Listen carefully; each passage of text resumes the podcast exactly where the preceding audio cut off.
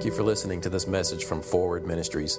We pray it blesses you, encourages you, and inspires grace in you today. You can visit us online at forwardministries.org.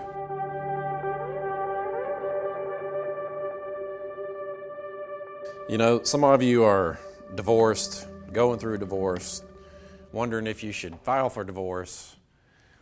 So, I, I do want to talk specifically about marriage today, but look at how this can apply to you, whether it be in your relationship with your friends or your kids or your parents. And it's not, you know, there, there, there should be no guilt and condemnation. Did you know that God is divorced? Did you know that? God divorced the 10 northern tribes of Israel. He enacted a divorce himself, a covenant that he bound himself to. So you're not going to hell if you get a divorce. I just want you to know that. And some people, you know, I've, I've sat in counseling situations with people. I'm not for divorce. I think God joins you together, and at all cost, it can be worked out. But if it doesn't, don't think that now it's too late for you. So many people have, have been made to sit down and you're disqualified now from either ministry or even heaven.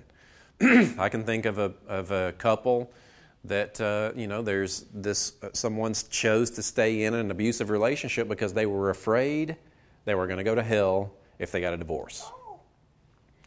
And, you know, I mean, I'm not trying to say that people's beliefs are silly, but that one's a little silly. because that's not what Scripture says. There's a new covenant that delivers us from that. But it's not pro divorce. I want to talk today a little bit about just the idea of marriage, what marriage actually is, what this union is. And it's really best understood in the context of the kind of relationship that we have with God. I mean, in Isaiah, God declares himself as our husband. That's the kind of relationship that God decides that he has with us. Is he's our husband. You know, we're, we're made one with Christ as we're made one with our spouses.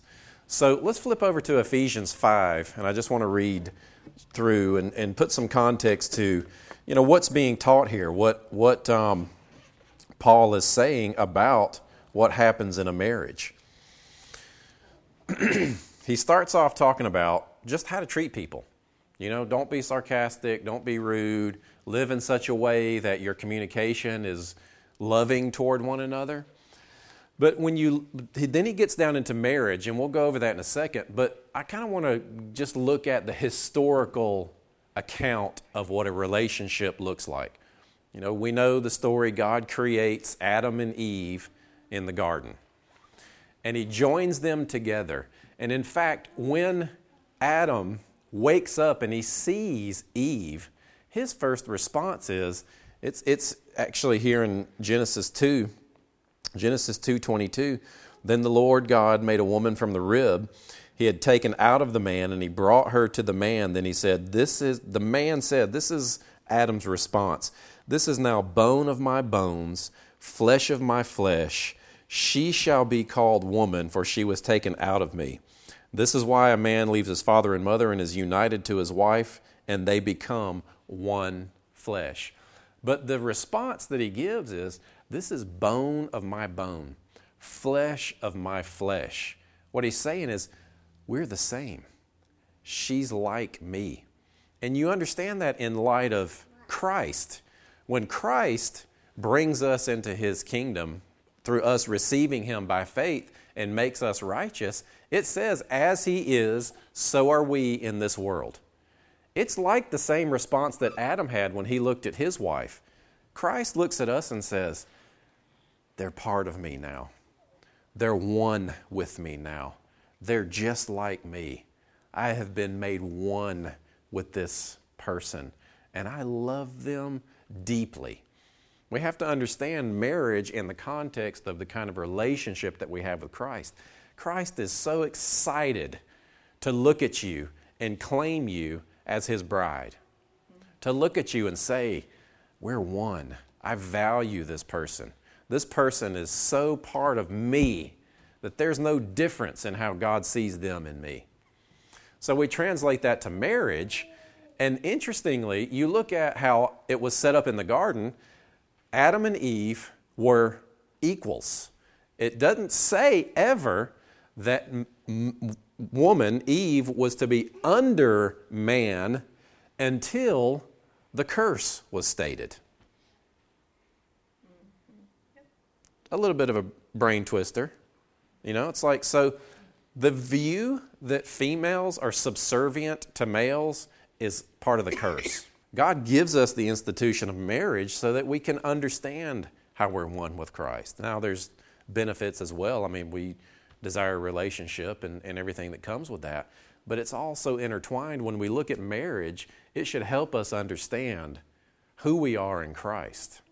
So it's part of the curse for woman to be submitted to man. Now, are you under the curse? No. No. You ever had, don't raise your hand, I'm not going to look at anybody here when I say this, but you, you ever had the husband or heard you've said this? If she would just submit, then it would all work out. Yeah, right.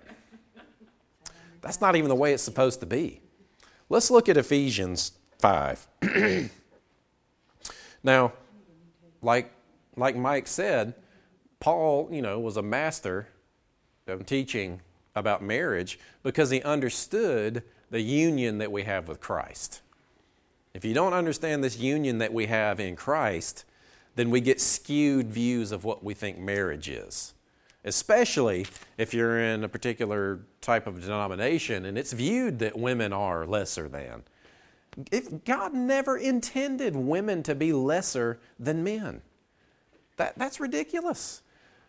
Woman was like the crown jewel of creation. Isha is the expression of what God had done through man, and it's like it all encapsulates in her. All of creation looks at Eve, and it's like, man, God is good. it was never a subservient thing. Only as part of the curse, because of the distraction of sin, God instituted a way for them to work together in a particular teamwork. Like we have in the church, we have apostles, prophets, pastors, evangelists, teachers, whatever. Those, none of those are above each other, and they're not anointings. I don't have an apostolic anointing that you need to submit to. Christ is your anointing. I may be an apostle, a pastor in this place, and I'm serving you from that position, but you're no less than me, right? I may be in a position of leadership. It's the same way with marriage. The husband has been put in that position of leadership and to be, you know, in that place, but it's not from a perspective of superiority where the female is subservient. Is that good news? And all the women said amen. amen. I mean, there's been some weird stuff taught about this. But let's look at Ephesians 5. We're going to start in 21. Somehow, usually, when we talk about marriage, we start in verse 22. But look at what verse 21 says. All of what he's about to describe in light of marriage should be put in this context. It starts off with this submit one to another out of reverence for Christ. Wait a minute. I thought the woman was supposed to submit to the man. It starts with this submit to one another. It's mutual submission, mutual love, mutual respect. Then you understand from verse 22 on, he's not describing doctrine in woman's position.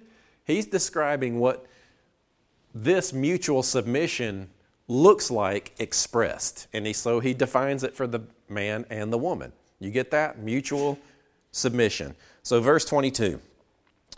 This is what it looks like when two are mutually submitted to each other. Wives, this is how you submit. Submit yourselves to your own husbands as you do to the Lord. now, he's about to describe something, but it's not to establish a doctrine of superiority or even authority as much as it is this is how this relationship should function. For the husband is head of the wife, as Christ is head of the church, his body, of which is he is the Savior. Now, as the church submits to Christ, so also wives should submit to their husbands in everything. We submit to Christ out of love. Why? Because he first loved us. We love him because he first loved us. He grace always acts first. Love acts first. Christ decided that he wanted us to be one with him even from the foundation of the world. I mean, he couldn't wait to get into this earth so that he could enact the new covenant and have a way to have us with him and not just near him as it used to be in the tabernacle when God would be near them. So, verse 25, this is what it looks like in mutual submission. Husbands, love your wives. The way you submit to your wife is you love your wife. And I, you know, I just, I just kind of stopped and thought about that phrase. Husbands, love your wives. I think there's a bunch of husbands that knew I was going to be preaching on this today, and they decided to ditch or something. But they just, I mean, just that phrase, husbands, love your wives. You, you, you think about how, I mean, what, what do you think Christ thinks when he looks at us? Hopefully, it's good thoughts. I mean, some of us are still skewed in our thinking about who we think God is and how He sees us. But I'm, I'm, telling you, God loves you. He absolutely adores you. He risked everything to have you in His family. He so desired that you would not perish and be separated from Him eternally that He risked everything to have you in His life and in His family. And that's the type of love that he's talking about. Is this the kind of love that we're showing our spouses? You know, sometimes, sometimes not. Husbands, love your wives just as Christ loved the church and gave himself up for her to make her holy, cleansing her by the washing with water through the word. So you think about that. Love your wives, husbands, love your wives as Christ loved the church. Well, what did Christ do for the church? died for it, gave up everything. I mean, everything about Christ was geared toward this is my jewel, like the, like the parable, the pearl in the field. It was, that's not about what we're supposed to do with the kingdom. That's God. He found the jewel lost in the field. We're the pearl. He went and sold everything he had to gain this property. That's Jesus going and getting that field so that he could have that pearl within it. Jesus died for the world, removed the sin of the world to have you. You're the pearl. Is your spouse your pearl? Mutually. You know, what else did Christ do? So, Christ, we're husbands love your wives Christ love the church. Christ shares his authority. Wait a minute, I thought female was supposed to be under the husband. But Christ shares his authority. Christ has made us joint heirs with him. Everything that Christ inherited, he's been given, he gave to us. He shares it with us. It's not about, hey, you need to get in line, woman. It's no, we have shared authority. Yes, we've been put in a place, like he's about to say, where the, head, the husband is the head of the household, the head of the wife, but it's not from a subservient, submissive position. It's just the way God has set this institution in this world through mutual expression. Do you see that? I mean, yeah, it's it's kind of I hate that it's new for some people, but uh, you know, religion just really likes to mess lots of things up. Especially, I mean, you dang you dangle the carrot of having a little bit of authority in religion, man, boom, people jump all over it. People love to be in charge. And if I can be in charge of this person their whole life, man, that sounds good to me. You know, that's religion. That stinks. She said that stinks. But it sounded like she did. Oh. You stole my thunders. I thought she was. I'm sorry. No. I'm sorry. She's agreeing with So, husbands, love your wives as Christ loved the. Christ shares his authority. Christ is the head, but he shares his authority with us. He gave us the keys to the kingdom. Christ doesn't make us have a separate bank account. Uh oh. Verse 27 And to present her to himself as a radiant church without strain stain or wrinkle or any other blemish. Now, if you got separate bank accounts, I'm not. Don't take that the wrong way. I'm just, you know, Christ doesn't withhold anything from us. So, without stain or wrinkle or any other blemish, but holy and blameless. Again, remember the context is relationship, not authority. Uh, in this same way, husbands also husbands ought to love their wives as their own bodies. He who loves his wife loves himself. I mean, there's such a unity there. There's such a oneness there that I should I don't have the right to make a decision that's best for me that is not also best for my spouse. If I feel like I need to put her down, I'm putting myself down. I mean, if the husband feels like you need to put your wife in her place, it's because you don't know your place. Why? It, would you talk to yourself that way? I mean, do, do, do we really see this person as this is my, this is my teammate? Whether it, whether it be children or friends or whatever for you, but in marriage, this is, this is, this is me. This is a person that has been joined to me. It, it's like the other half of me working together in this earth. What can I do to nourish and cherish this person that's been joined to me so that it's all healthy and it's mutual, mutual love and respect? It's not, well, if she does right, then I'll change. I'll change, but she's got to do it first.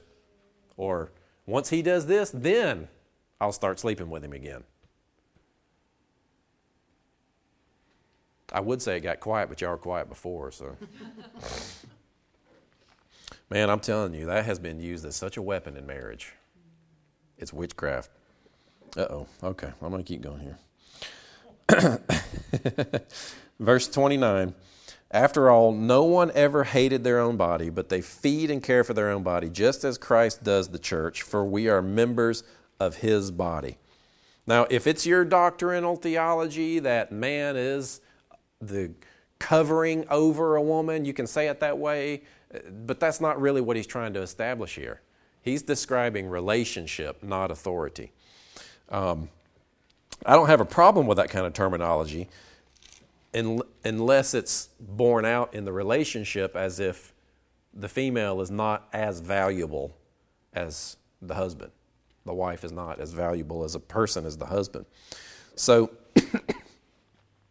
again, he kind of requotes Genesis uh, 2 when he says that you know the, the you leave your uh, parents and you're joined together. And watch where he goes though. Back over to Genesis 2. He ends in verse 25. And he says, Adam and his wife, after recognizing this union that they have with each other, after recognizing this mutual respect and love relationship that they're in, it says this Adam and his wife were both naked and they felt no shame. That is powerful. I mean, you know, we would all love to be able to stand physically naked in front of our spouses and not be ashamed, but this is not just talking about that. It's talking about there was nothing there. There were no walls, there were no barriers, there were no issues, there was no sense of withholding to the degree that they were completely open with one another, and neither one of them felt any sense of shame, any sense of smallness, any sense of there's, there's an awareness of me in this relationship that makes me withdraw from you. That's what shame is. It makes you feel little, it makes you feel small. There was no sense of separation in how they felt toward each other. Are we that way in our marriages? I mean, are we so vulnerable toward one another? Are we so open with one another that if we are completely naked in our emotions toward one another, does the other person feel small? How do you react when your spouse is completely, blatantly honest? Do they feel shamed? Do they feel empowered? Are they reminded of their union? Maybe you're not ever really blatantly, completely honest with your spouse. Maybe for you it's, well, you know, I've got to play my cards just right because I know this one. And if I don't do it this way, then. Uh. no shame. There was no shame. Nothing in between them that one would be afraid to be open to the other. So you introduce the knowledge of good and evil. You introduce the capacity to judge, essentially, is the knowledge of good and evil. You know, we become like God in the sense that it's not, we've moved now from just enjoying creation and living the way God intended to, I'm not sure about that. I'm going to question God because this voice over here is making me question, even though there's no validity to this voice. And so we start choosing right and wrong. And the, the response to the capacity to judge good from evil, to judge one another, was now they're naked. And here's their first response when they gain the capacity to just go from observing to judging is now, I know you're the only person on the planet, but I don't think I trust you. We need to put something between us here. And so they put fig leaves on. I mean, the very first response to gaining the knowledge of good and, good and evil, the, the capacity to judge was let me put up a barrier here. I don't trust you. I have no reason to not trust you but because I don't feel safe, because I am now self aware in this relationship, I've got to put some barriers up. And so, really, it's about us protecting ourselves because we don't trust. And it creates pain, it creates division, it creates distrust toward the other person. You know, the moment you start thinking, you introduce that question of, well, did I do something wrong? I mean, honestly, I've, I've done a lot of marriage counseling, and so many times, one or the other, and it's not always one gender or the other, one or the other says, Well, I just don't know what they're thinking. I don't know if I did something wrong. I feel like I did something wrong all the time. I always feel like I'm doing something wrong. Don't raise your hand, but do you ever feel that way? If your spouse is saying that, it's time to use your mouth. It's time to be naked before them and not introduce that shame. And it's very simple. It's very simple because it's understood in what Paul talks about. For the husband, love your wives. For the wife, respect the husband. Honor. But it talk, but it takes communication as well. So if you have issues you're struggling through, you're dealing with, and again, this can be applied with all relationships, but today it's on marriage, the cycle has to end somewhere. And for you single folks, remember this the cycle has to end somewhere. The number one responsibility of a husband within a marriage is love as Christ loved the church, which means love unconditionally. Husbands, your number one responsibility is bring unconditional love into the house, no matter what. You're the peacemaker. You're the one to reset the whole environment back on love. And if you're not doing that, then it's creating a cycle where you're not going to get the respect that God says will happen, and then you end up withholding. The way that a husband can end a cycle of destruction and continued hurt and pain is love. The way that a wife can end the cycle is respect. You know, love to the degree where you, you, you take the fig leaves off. You're no longer interested in, I've just got to protect myself. You're no longer interested in, I've got to be the one right in this situation. After all, I've got this capacity to judge good from evil now, and look, I'm judging it this way, and I'm right.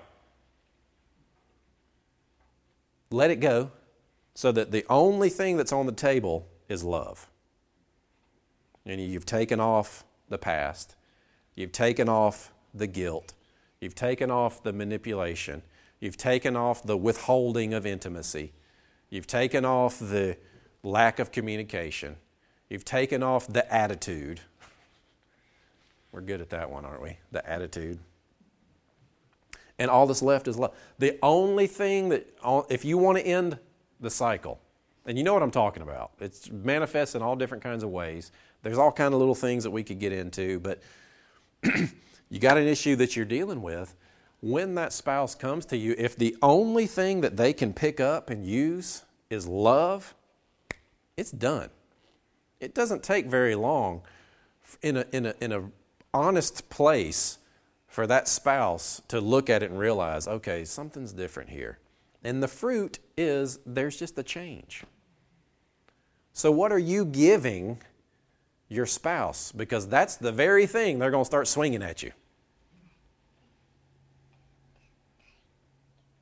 Whether it be non communication, lack of intimacy, all that stuff.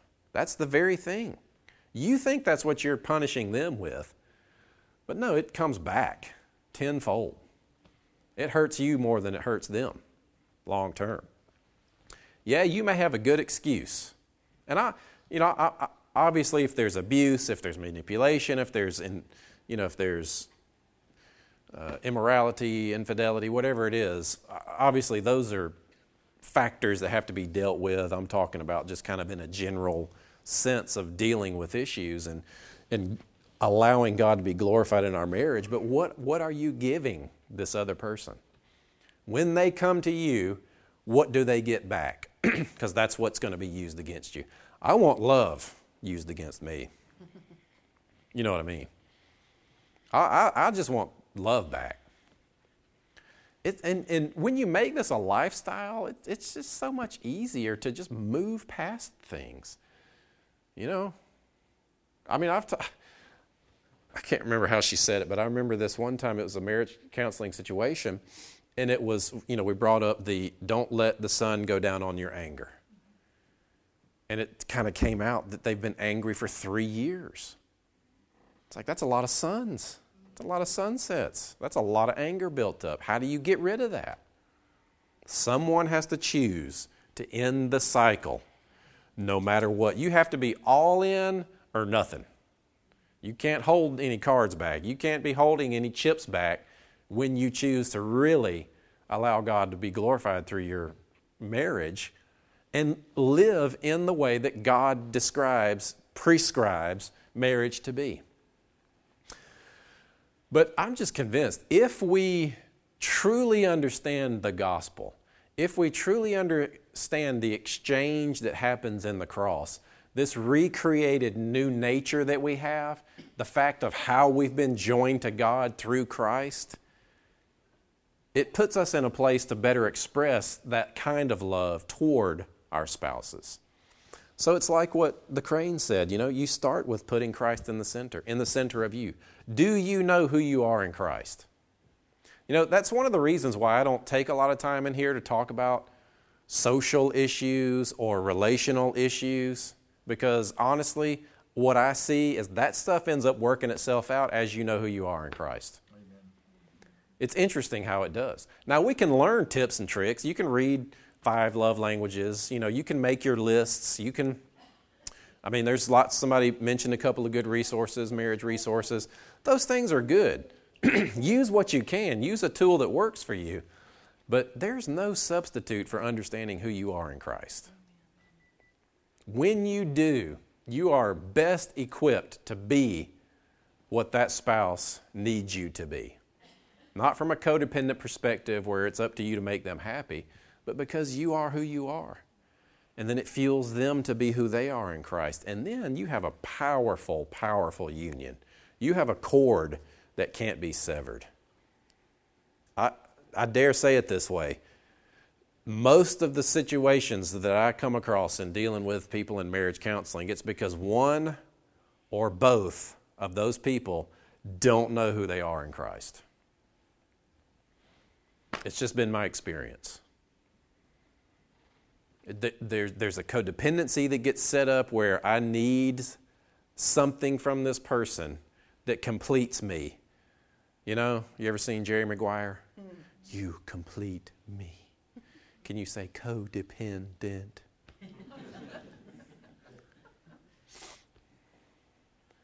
oh, it's, it's gross what love has been made into. So I've got a little exercise for you married folks. and you may have done this before. But you know, we're, it's Valentine's, and we're just kind of being intentional about walking this stuff out. Ultimately, what we're called to do as believers is trust God and love one another. And what does that look like in every facet of life? In your marriage, it looks like so, so Jesus says that our love for one another will be a testimony to the world that we're followers of Jesus. And then he says our oneness is for the purpose of the world believing. Yeah, I just love those two ideas. I will hammer those ideas in your mind from now on because that's our job. Go into the world, make disciples, trust God, love one another to the degree that it creates a unity that is a testimony to the world that causes them to desire God because they see the love that we have for one another as believers and in our marriage and in our relationships and how we treat our kids and how we treat people. It's all across the board. It's the same. We just happen to be talking about marriage right now. That's what I want a marriage that lost people can look at and say, Man, I don't know what's going on with y'all, but I want your God because of what your marriage looks like. It doesn't mean you're perfect in everything. It just means how you treat each other, how you, this mutual love and respect. Submit one to another. Not, hey, you need to, if you would recognize you're under me, we'd be good. it just doesn't work that way. So here's the exercise. You may or may not have done this. but, so you and Angie will write your own top five lists you write the top five things that cause you to feel loved that she can do, and vice versa, and you swap those lists. You, have you ever done that? Yeah, five love languages is good. But I would encourage you, if you're married, do this.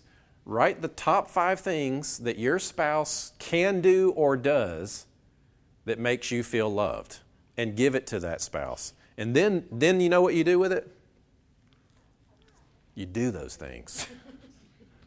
You actually put those things into practice.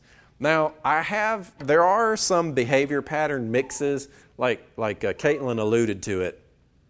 There are some behavior patterns that perceive those lists as uh, obligations or, or starts to be a little bit manipulative, and it kind of puts them in a position where it's like, okay, that's on my list. I see you doing that. What's, what do you want? I know what you, I, really, I know what you really want. You know, don't use these lists as judgment tools because it can happen. And you, you have to make the commitment up front that if you recognize your spouse starts doing these things on this list, that you're not going to judge them. You gave them the list. Remember. so if it creates a problem, don't do the list. Find something else that works for you. But most people, it's good. You just take those lists and you swap them and you commit to them. Commit them to memory and do those things. And usually, it's so easy that you don't even, it's like, really? This? It's the stuff that we take for granted, but it's the little stuff that adds up.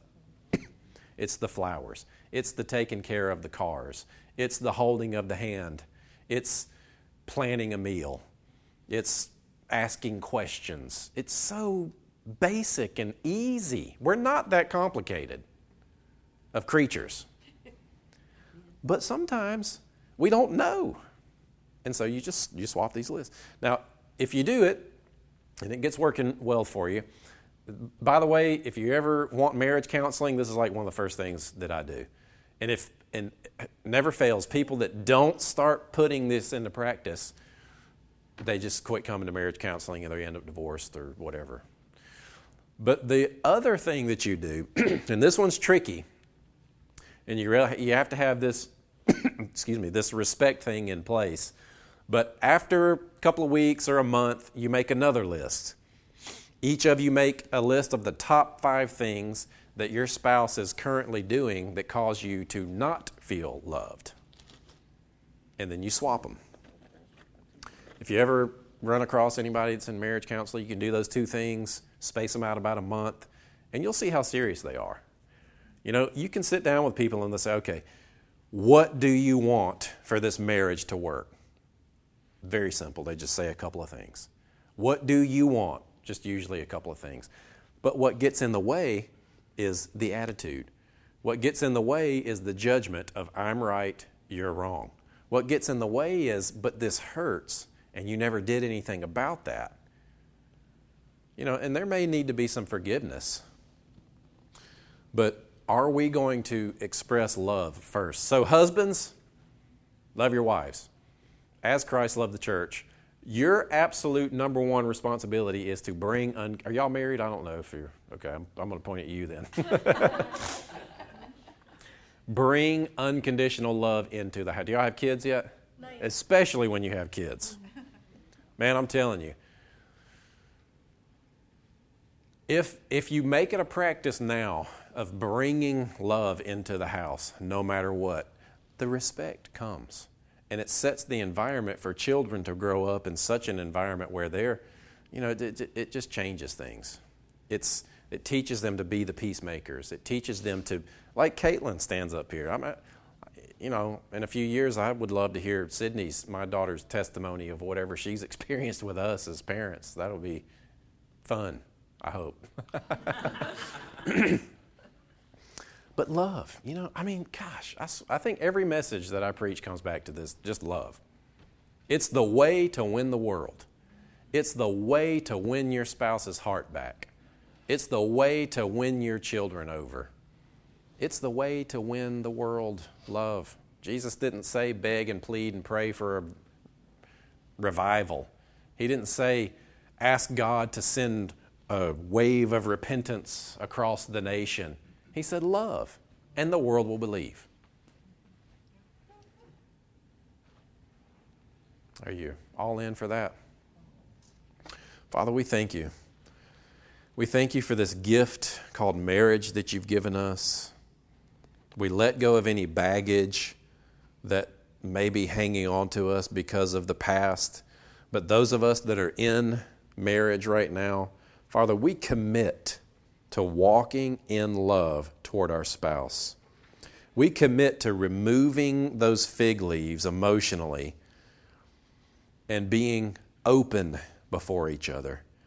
Father, we commit to not holding things back, to not dangling carrots and letting go of manipulation, to just be honest and just be open and to bring love and respect mutually submitted to one another into our marriages.